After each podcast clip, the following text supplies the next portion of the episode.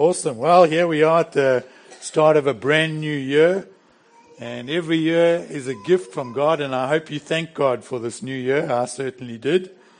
And um, seems to be a popular practice in churches to to share a vision for the year at the beginning of a year. However, we don't do that here, and uh, we've got two reasons for that. And number one is that Jesus has already given his church a vision, and that is to go into all the world, make disciples of all nations, and baptize them in the name of the Father, the Son, and the Holy Spirit, and to teach them everything that he's commanded us to do. And if I'm honest with you, I can't improve upon that vision and I don't want to even try. And but having said that, um, it's been really wonderful over the last uh, couple of months. We've seen a number of people saved. We've seen people healed. We've seen people baptized in water, baptized in the Holy Spirit, speaking in tongues. We've seen people set free from uh, demons, even, and it's really been amazing. So these things that that Jesus has left us, this task that He's left us to do, we are walking it out. We're fulfilling it. Uh, it might be small days now, but we're just walking in faithfulness and trusting that God's going to use us more and more into the future. So that's the first reason. The second reason is that God's seasons are very rarely one year in length. Amen? Sometimes a season could be a week. Sometimes a season could be a month. Sometimes a season could be 40 years. So for me to stand up here at the beginning of each year saying this is the vision for this year is me assuming that our seasons are one year in length. And I can't find that in the Bible. So I've tried it in the past and I found that God won't fit into my box that I make for him. And so I've given up on that and thought, well, Jesus has given us a vision and it's good enough. And uh, so the vision of this church remains the same as it has for the last couple of years, and that is to know Jesus and to make him known. Very simple. We're to know Jesus first, more and more grow in our relationship with God, and out of that place of knowing God, we make him known to people who don't know him. So that's all it is. Evangelism is essentially introducing someone to a person we know personally. That's what evangelism is. It's not trying to convince people of a set of doctrines. It's saying, I know Jesus, you can know him too. Let me introduce you to the person that I know. Call me a madman, call me a liar, or I'm telling the truth. Those are your three options. And uh, that's, that's evangelism 101. And essentially, our vision is a combination of the Great Commandment and the Great Commission. So, Matthew 22 and verse 37 to 39, Jesus said, This is the great commandment. You must love the Lord your God with all your heart and all your soul and all your mind. This is the first and greatest commandment. The second is equally important. Love your neighbor as yourself. And then the Great Commission, we've already, I've already covered that, is to go into all the world, make disciples of all nations. So it's knowing Jesus, loving God first, and then making Him known to everyone else. And I certainly can't improve upon that. I can come here and say, we're going to have a focus on evangelism this year, or we're going to have a focus on pressing in on the Lord. But essentially, everything we do should fit into those two things. Amen. So I'm not even going to try and give vision because we've already got it. So, what am I going to preach on today? Good question. John 3:16. I thought I'd forgotten my notes and I said I'm going to just how long can I read John 3:16 for? But I'm going to speak on impacting our city with love. Impacting our city with love. I want to show you this morning that uh, there's a very simple way that we can confront the whole of Melbourne with the reality of Jesus. I believe it's something that's achievable for us because Jesus never asks us to do something that we can't do. So if you read something in the Bible, you think, I could never do that. Well, Jesus would never ask you to do something that weren't possible for you to do. Uh, it's within our grasp. It's not wishful thinking. We don't need a big event. We don't need the internet. We don't need to fly in guest speakers. We don't even need money I'm not saying everyone will get saved, but I am saying every single person will be confronted with the truth about Jesus if we do this one thing. It's found in John chapter 13 and verse 34.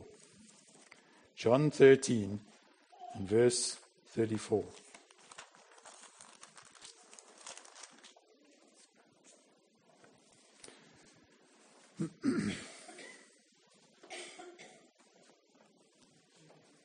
Jesus is speaking and he says, So now I'm giving you a new commandment. Love each other just as I have loved you, you should love each other. Your love for one another will prove to the world that you are my disciples. In other versions, many other Bible versions, it says, The world will know that you are my disciples if you love one another. The world will know, not they might know, the whole world. So it's not only possible for Melbourne to know, but it's possible for the whole world to know that we are the disciples of Jesus if we love one another. See, I really believe that this scripture is saying, if we personalize it, this church, New Generation City Church, can live in a way that we can confront the whole of Melbourne with the truth about Jesus. If we love one another, the whole of Melbourne will go, those guys are disciples of Jesus. And I'm talking about the people sitting in this room, not, not some theory. I'm talking about the guys next to you. If you love them, you'll confront the whole world with this truth. It'll be a sign, not only to Tarneit, not only to Wyndham, not only to Melbourne, but the whole world. It'll be such a sign to them. These people are true disciples of Jesus. When this kind of love is demonstrated in the church, the world will take notice. How would, it, how would it be to preach the gospel off of a platform like that? There you are wanting to share the gospel, and the person you're sharing it with says, I know that you're a true disciple of Jesus. You don't need to prove that to me. You don't need to prove doctrinally who Jesus is, but I can see, I've seen it. I've seen the love of Jesus in you, and I've never seen it anywhere else in my, in my life. Imagine sharing the gospel when people think like that.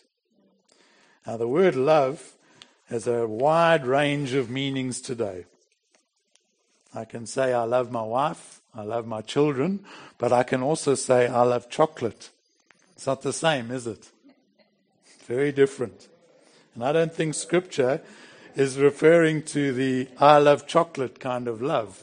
the I love chocolate kind of love is not going to change the world, is it? It's talking about it'll, it'll change people, but it won't change them in the way that uh, we're wanting. Amen.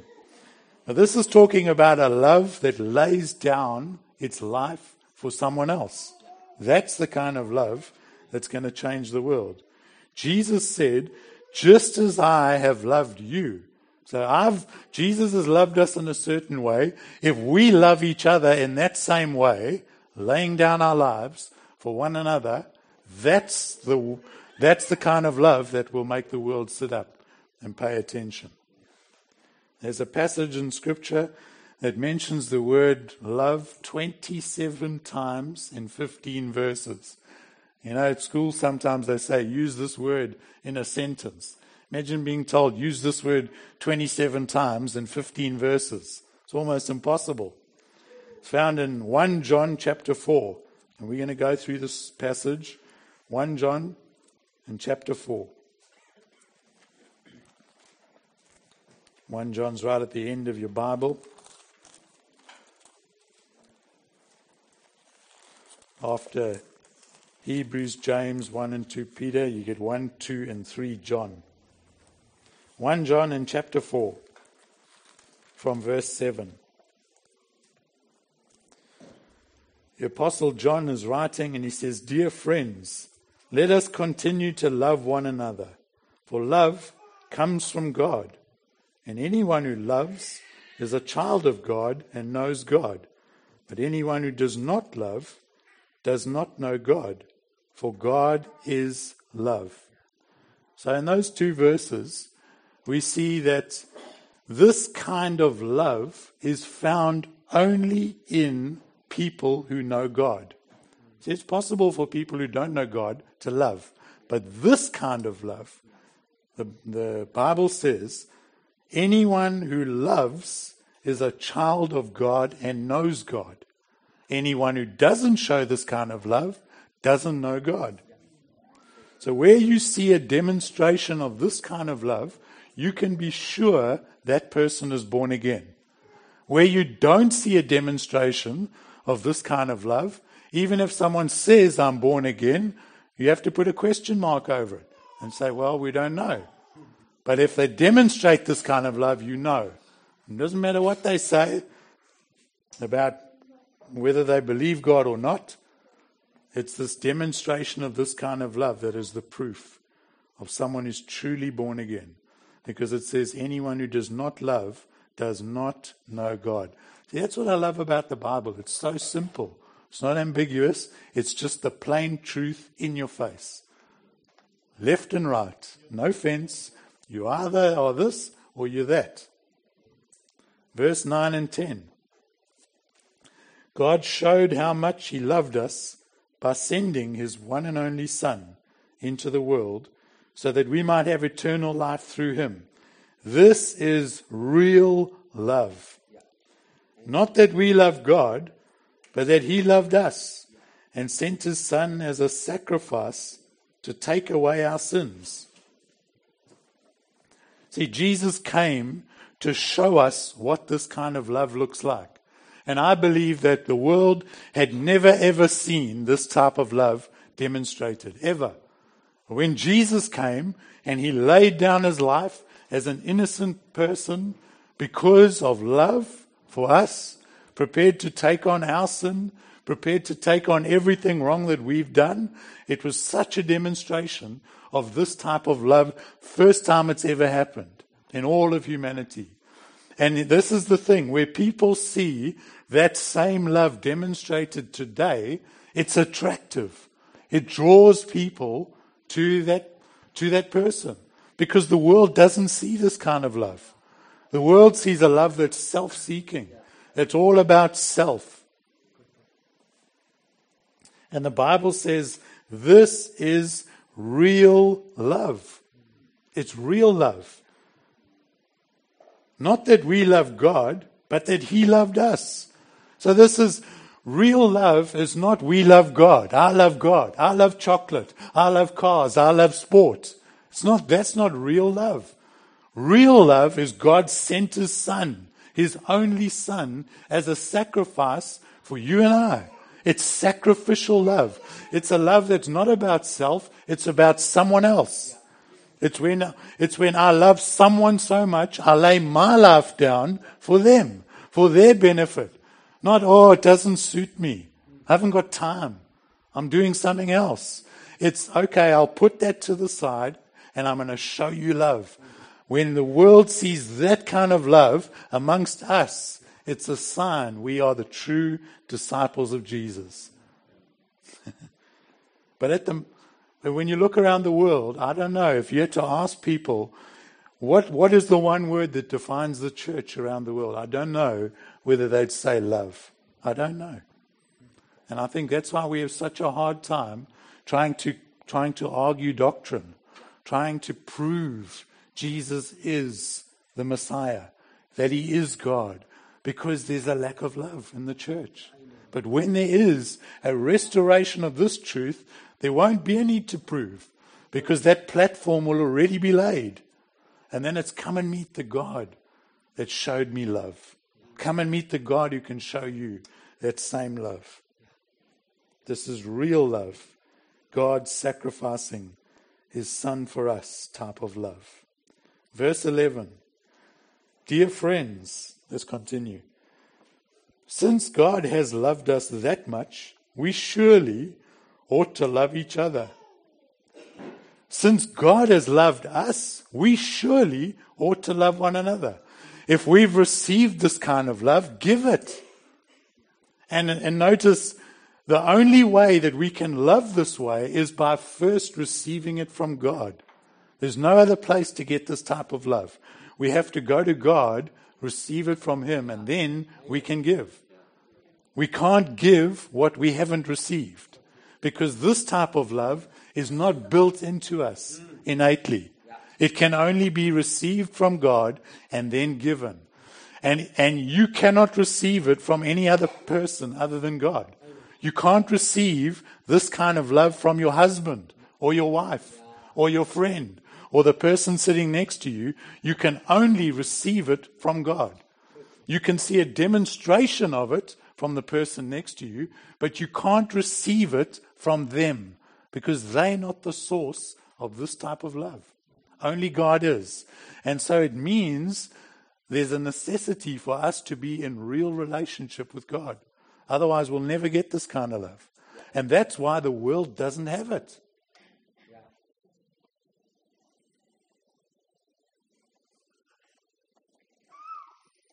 See, if we listen to this message and we walk away saying, Well, I need to love people more, we're going to fail. Because the love doesn't come from us. If we listen to this message and say, I need God, I need love from you, that's where we can get it from. We can't go away from here thinking, I need to do better. I need to pick myself up. Because it's not in you. we only get it from God. And that's why the scripture says, since God loved us that much, we surely ought to love each other. Surely we should be a community that puts each other's needs before our own. That's what the scripture is saying. Surely we should stand out from the world because we are the people who can receive this kind of love. The world can't because they don't know God. They can't receive it from God. So they're operating in a love that is about themselves. It's about what, what can I get out of this? I love, one time we went uh, on, a, on a trip into the middle of Africa and there were some young guys begging on the side of the road and one of them came up to me and said, I love you, give me money. It's like, that was his strategy of, of how to get something from me. You know, and often that's how people operate. What can I get out of this thing? In 2 Timothy chapter 3, verse 1, and 1 to 5.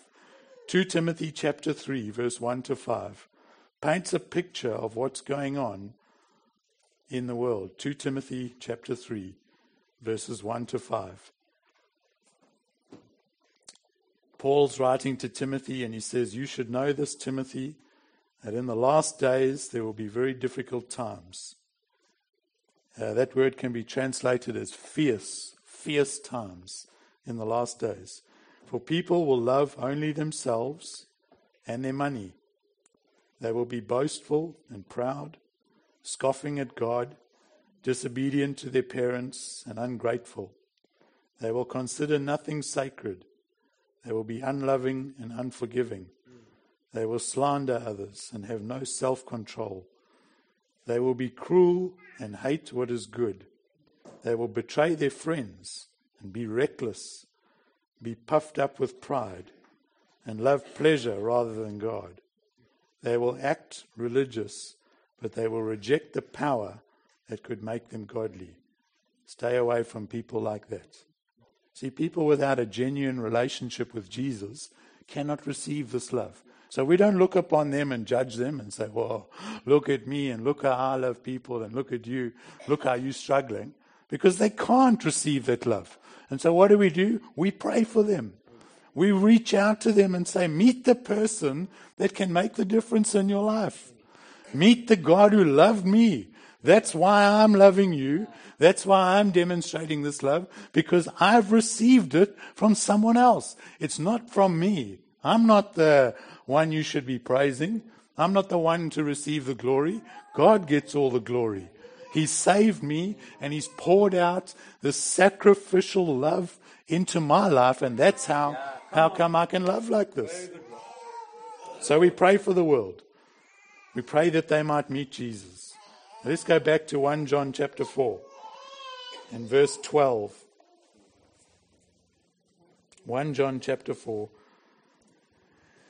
it says, No one has ever seen God. But if we love each other, God lives in us, and his love is brought to full expression in us. And God has given us his Spirit as proof that we live in him and he in us. Furthermore, we have seen with our own eyes and now testify that the Father sent his Son to be the Savior of the world. All who declare that Jesus is the Son of God have God living in them, and they live in God. We know how much God loves us and have put and we've put our trust in his love. That's the interesting thing. We know how much God loves us. When you are born again, you can know this how much God loves you. You know, before I became a Christian, I, I kind of had this idea. I hoped that God loved me, but now I know. Yeah. I know Amen. how much God loves me. So God is love, and all who live in love live in God, and God lives in them. And as we live in God, our love grows more perfect. And I want to show you that love is the perfect way to live. I'm reading a lot of scripture here, but I just thought I'd rather read the Word of God than read one scripture and you hear me speaking for half an hour.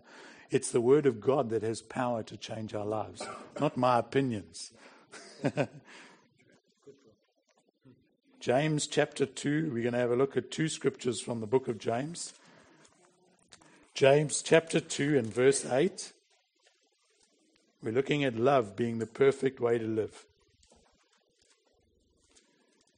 James says, Yes, indeed, it is good when you obey the royal law as found in the scriptures. Love your neighbor as yourself. Singular law. The royal law is to love your neighbor as yourself. Okay? And then back one chapter, James chapter 1 and verse 25. James 1 verse 25.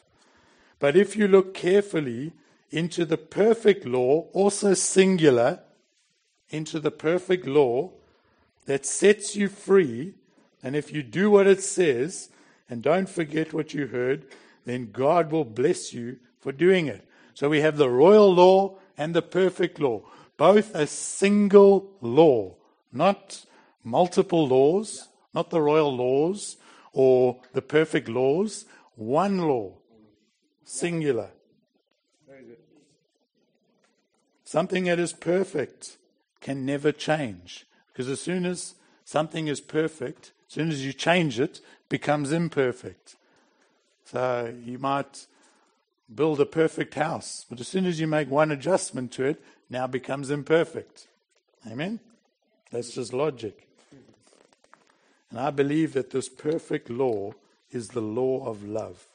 It's the command from Jesus, the new command, and in fact, it's an old command, but He's just given us one love God and love one another.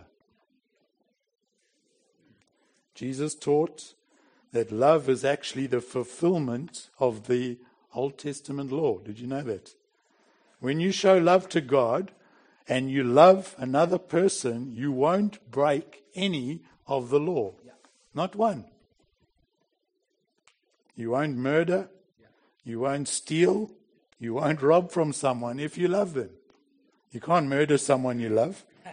you can't rob from someone you say you love and then say, Sorry, I robbed from you. And we see this in, in Matthew chapter 22 and verse 35 to 40. Matthew 22. Matthew 22, verse 35 to 40.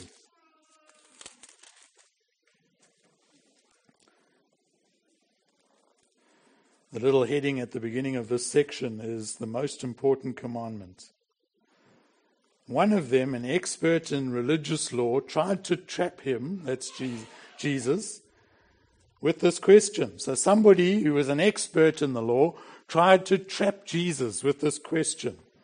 And he says, Teacher, which is the most important commandment in the law of Moses? Jesus replied, You must love the Lord your God with all your heart and all your soul and all your mind. This is the first and greatest commandment. A second is equally important. Love your neighbor as yourself. The entire law, verse 40, and all the demands of the prophets are based on these two commandments.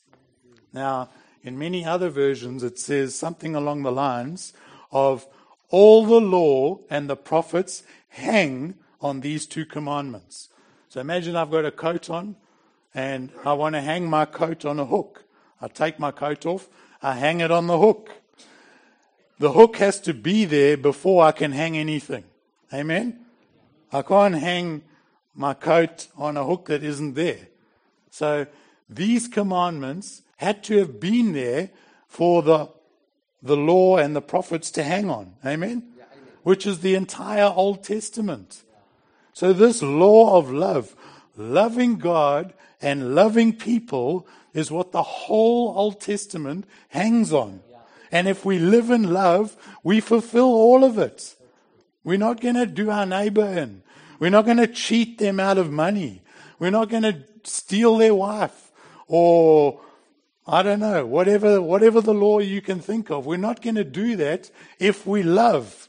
If we love God, we're not going to have any other gods beside Him. And it's interesting that the scripture, the, the very first commandment is, You shall not have any other gods beside me. Not instead of me, it's next to me. So it's saying, I worship God, but I've got this little guy as well that I also worship. And I've got another one, and another one, and another one. God says there can be no one else on the mantelpiece. It's only Him, nothing else. Not even the tiniest little figurine of a God. it's no one beside God. He wants exclusivity in our life. And if we love God, we won't.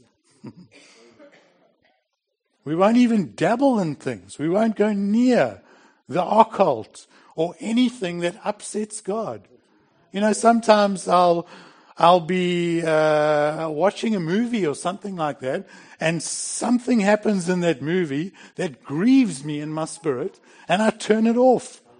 Why? Is that legalism? Or you shouldn't do that. No, it's love. I love God and I don't want to hurt him. You don't want to hurt people you love. So if, if I'm doing anything in my life where I think this might upset God, I'm not going to do it. And that's not legalism. It's love. It's living in love. And when we live in love, we fulfill the entire law and all the prophets. All of the Old Testament is fulfilled when we live in the perfect way of love. Amen. That's why it's perfect. And it's also the perfect law of free that brings us freedom. Because no one can stop us loving. Have you just think about it? If I've if I've decided to love Joe, nothing he does can stop me from showing him love. Nothing. People can stop me doing a lot of things, but no one can stop us loving. Even Jesus, he's the perfect example. No, no one, nothing that they could do to Jesus could stop him loving us, showing love to us. And the Bible even says that neither death, nor life, nor angels, nor demons, nor whatever, nor whatever, whatever will separate us from the love of God. Nothing can stop you loving. People can stop you doing anything else, but it's the perfect law of freedom. The people that live in love are the only true people on this planet because they, they're living a life that no one can stop them. Even if they, even if they put us in prison, doesn't matter. They can't stop us loving. They can lop our heads off. Doesn't matter. They cannot stop us loving while we're alive. Maybe I should add that in. But you can live your life in love and be free with no limits and love one another.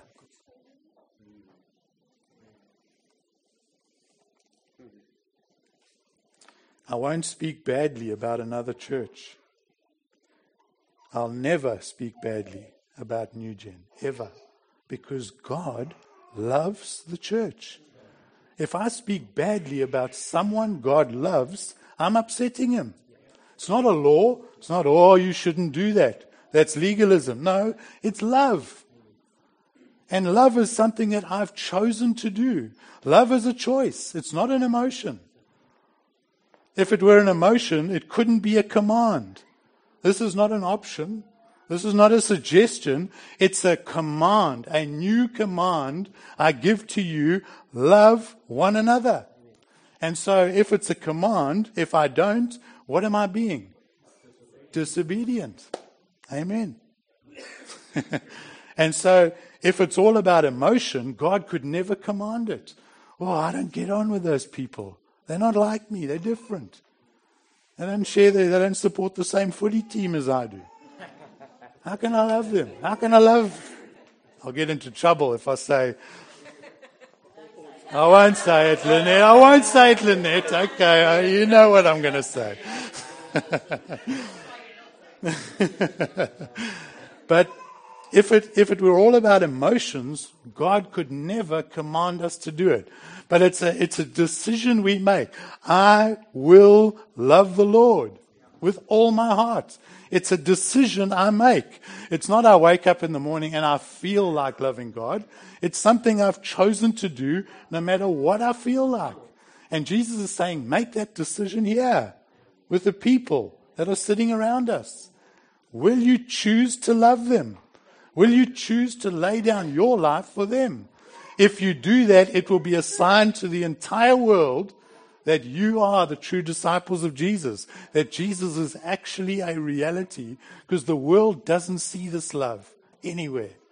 But when it sees a church laying down their lives for one another, inconveniencing themselves for the person next to them, the world's going to go, wow, what is this? We've never seen this. We don't see this in the workplace where people are trying to climb the corporate ladder, step over everyone else to get to the top, to earn more money. We fleece this person. We put our profits up in, in uh, holiday time because we can make more money. Let alone some people are struggling and can't afford things. It's all greed. It's all love of self, love of money, love of pleasure. That's all they know. But when they see, whoa, People loving one another. People laying down their lives for one another. People who should not have anything in common are loving each other. The world will go, wow. It'll be such a blinding sign to them. And we'll be able to preach the gospel off of the back of that and say, meet the God that changed my life. That's love. Amen. Good stuff, brother. A true Christian loves God and loves the church. No one, in my opinion, no one can say, I'm a true believer. I love Jesus, but I don't, I've got a problem with the church. That person, in my opinion, is not a true believer. Cannot be. Because God loves the church. Yes, we're not perfect. My kids aren't perfect. Sometimes they do things that upset them, but I still love them all the time. Amen. it's true. We've all been there. We've all done things that have upset our parents, and they still love us. That's love. That's the love God wants in the church.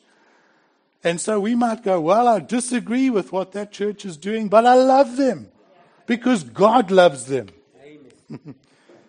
and I've made a decision to love, not an emotional response a decision of my will. I will love God and I will love one another, my fellow believers.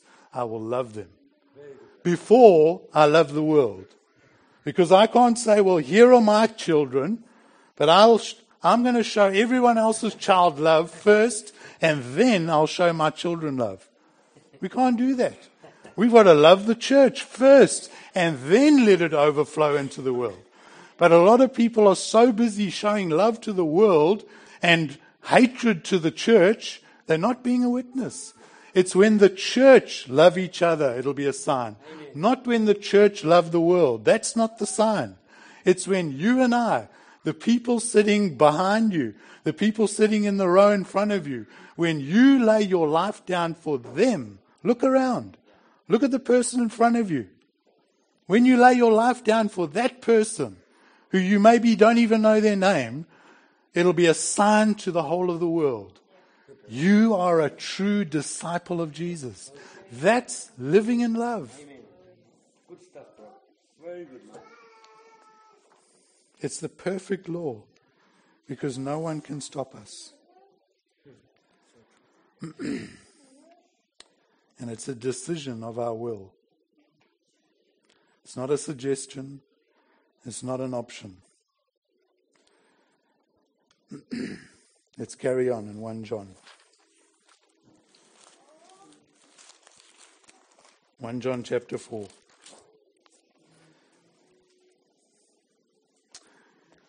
Uh, verse 17. As we live in God, our love grows more perfect.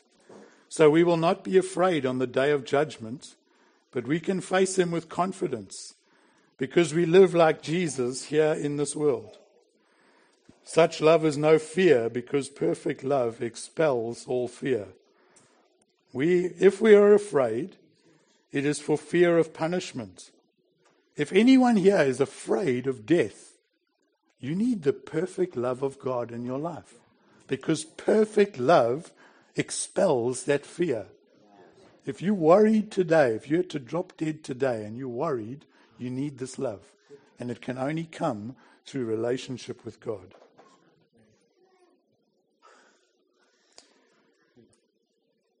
Where am I? Verse 18. If we're afraid, it is for fear of punishment, and this shows that we have not fully experienced His perfect love.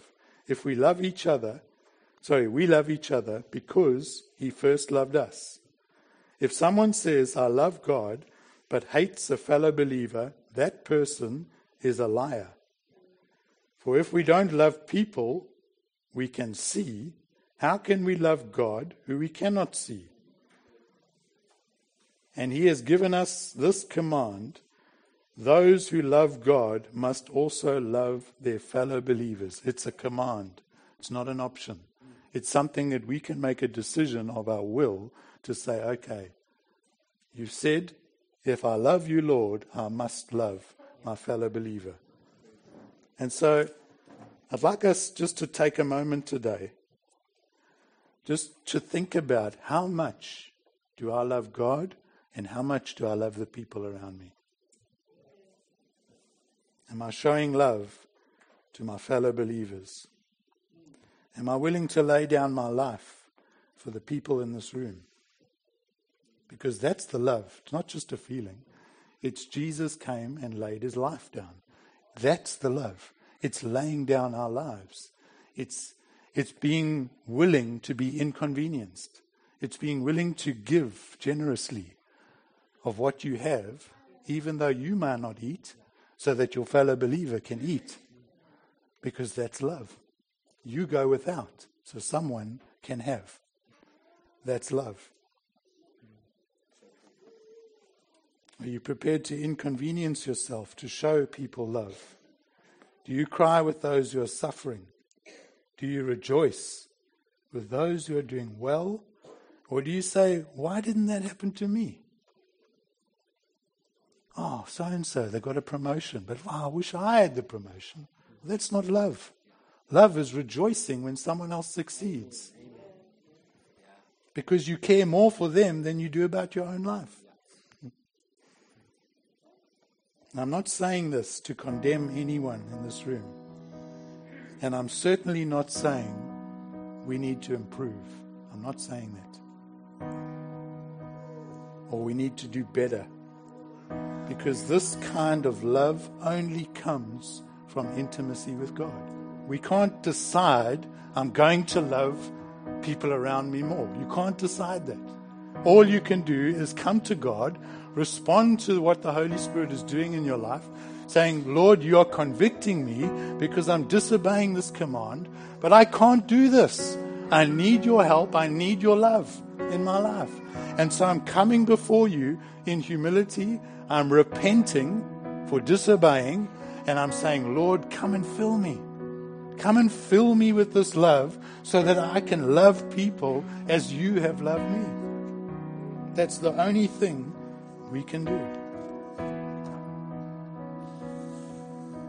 and say, I want to see people through your eyes. I want to see people, the people around me, as God sees them. Paid the same price for every single one of us in this room. He didn't shed five drops of blood for one person and two for another and one for another. It's the same blood. The same price was paid for every single person in this room. No one is more important than the rest. And then as we go from here, be led by the Holy Spirit. So it's no good God doing a work in your life now, and then you leave here saying, okay, I've got to keep this going now. I've got to keep the momentum going. I've got to keep loving. No, that's legalism. That's trying to follow the rules. We are, as believers, we're to be led by the Spirit. And so it's as this, as you get an opportunity to love someone, and the Holy Spirit says, love that person, you respond to what the Holy Spirit is doing, and you're led by Him to love. And as you yield more and more to Him, leading you in that way, God's love will be perfected in your life. Because He works in His character, gives us opportunity so we can work it out. And when that happens, we're changed. It's not just about God pouring, pouring, pouring. Sunday after Sunday, revival meeting after revival meeting. I'm getting so full of God, I don't know what to do. You've got to work it out. Otherwise, you just end up being bloated. but it's only as God fills us and we respond and work it out that we're changed. But we have to be led by the Holy Spirit. Can you imagine what this church would look like if we truly loved one another? If we really laid down our lives for the people next to you, in front of you, behind you? What would it look like? With a godly, pure, sacrificial, covenantal love. The same love God has demonstrated through Jesus. If we do that, our city will be confronted with a sign so bright they won't be able to ignore it. They'll go, These guys are true followers of Jesus. Has to be. Never seen this in our life. There's no way to explain what's going on here other than that guy that 2,000 years ago laid down his life as an innocent person. We see that same love demonstrated here. That's what will happen. Let's stand. By this, the world will know that you are my disciples if you love one another.